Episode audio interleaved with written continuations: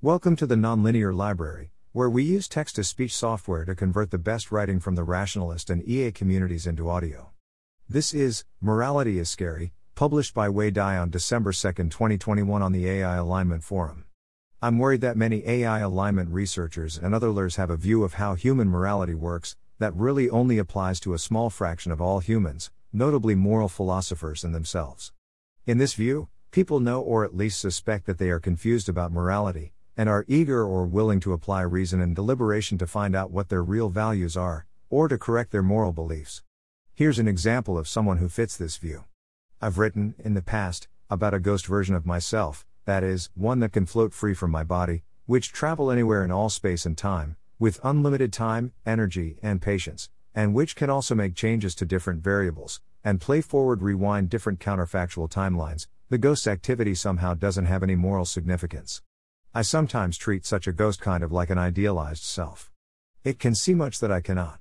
It can see directly what a small part of the world I truly am, what my actions truly mean. The lives of others are real and vivid for it, even when hazy and out of mind for me. I trust such a perspective a lot. If the ghost would say don't, I'd be inclined to listen. I'm currently reading The Status Game by Will Storr, highly recommended BTW, and found in it the following description of how morality works in most people, which matches my own understanding of history and my observations of humans around me. The moral reality we live in is a virtue game. We use our displays of morality to manufacture status. It's good that we do this. It's functional. It's why billionaires fund libraries, university scholarships, and scientific endeavors. It's why a study of 11,672 organ donations in the USA found only 31 were made anonymously. It's why we feel good when we commit moral acts and thoughts privately and enjoy the approval of our imaginary audience. Virtue status is the bribe that nudges us into putting the interests of other people, principally our co players, before our own. We treat moral beliefs as if they're universal and absolute, one study found people were more likely to believe God could change physical laws of the universe than he could moral facts. Such facts can seem to belong to the same category as objects in nature, as if they could be observed under microscopes or proven by mathematical formulae. If moral truth exists anywhere, it's in our DNA, that ancient game playing coding that evolved to nudge us into behaving cooperatively in hunter gatherer groups. But these instructions strive to appear virtuous, privilege your group over others, are few and vague and open to riotous differences in interpretation. All the rest is an act of shared imagination. It's a dream we weave around a status game. The dream shifts as we range across the continents. For the Malagasy people in Madagascar, it's taboo to eat a blind hen, to dream about blood and to sleep facing westwards, as you'll kick the sunrise. Adolescent boys of the Marind of South New Guinea are introduced to a culture of institutionalized sodomy in which they sleep in the men's house and absorb the sperm of their elders via anal copulation, making them stronger. Among the people of the Moose, teenage girls are abducted and forced to have sex with a married man, an act for which, writes psychologist Professor David Buss, all concerned, including the girl, judged that her parents giving her to the man was a virtuous, generous act of gratitude. As alien as these norms might seem, they'll feel morally correct to most who play by them.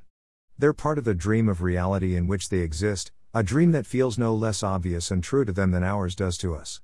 Such facts also change across time. We don't have to travel back far to discover moral superstars holding moral views that would destroy them today. Feminist hero and birth control campaigner Marie Stopes, who was voted Woman of the Millennium by the readers of The Guardian and honored on special Royal Mail stamps in 2008, was an anti Semite and eugenicist who once wrote that our race is weakened by an appallingly high percentage of unfit weaklings and diseased individuals, and that it is the urgent duty of the community to make parenthood impossible for those whose mental and physical conditions are such that there is well nigh a certainty that their offspring must be physically and mentally tainted. Meanwhile, Gandhi once explained his agitation against the British thusly Ours is one continual struggle against a degradation sought to be inflicted upon us by the Europeans, who desire to degrade us to the level of the raw Kaffir, black African, whose sole ambition is to collect a certain number of cattle to buy a wife with and pass his life in indolence and nakedness. Such statements seem obviously appalling. But there's about as much sense in blaming Gandhi for not sharing our modern, Western views on race as there is in blaming the Vikings for not having Netflix. Moral truths are acts of imagination. They're ideas we play games with. The dream feels so real. And yet it's all conjured up by the game making brain.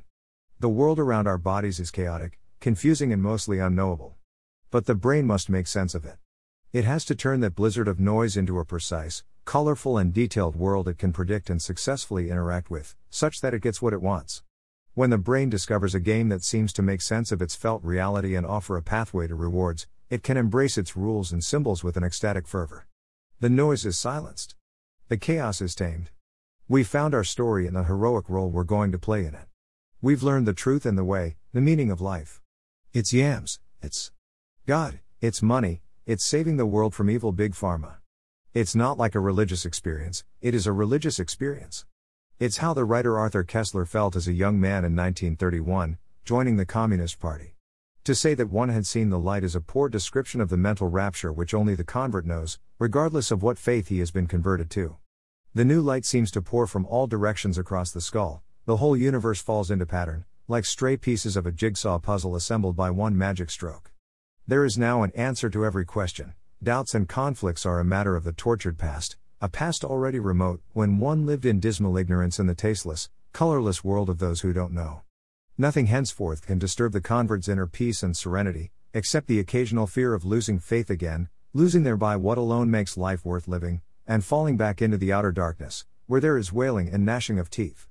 I hope this helps further explain why I think even solving some versions of the alignment problem probably won't be enough to ensure a future that's free from astronomical waste or astronomical suffering.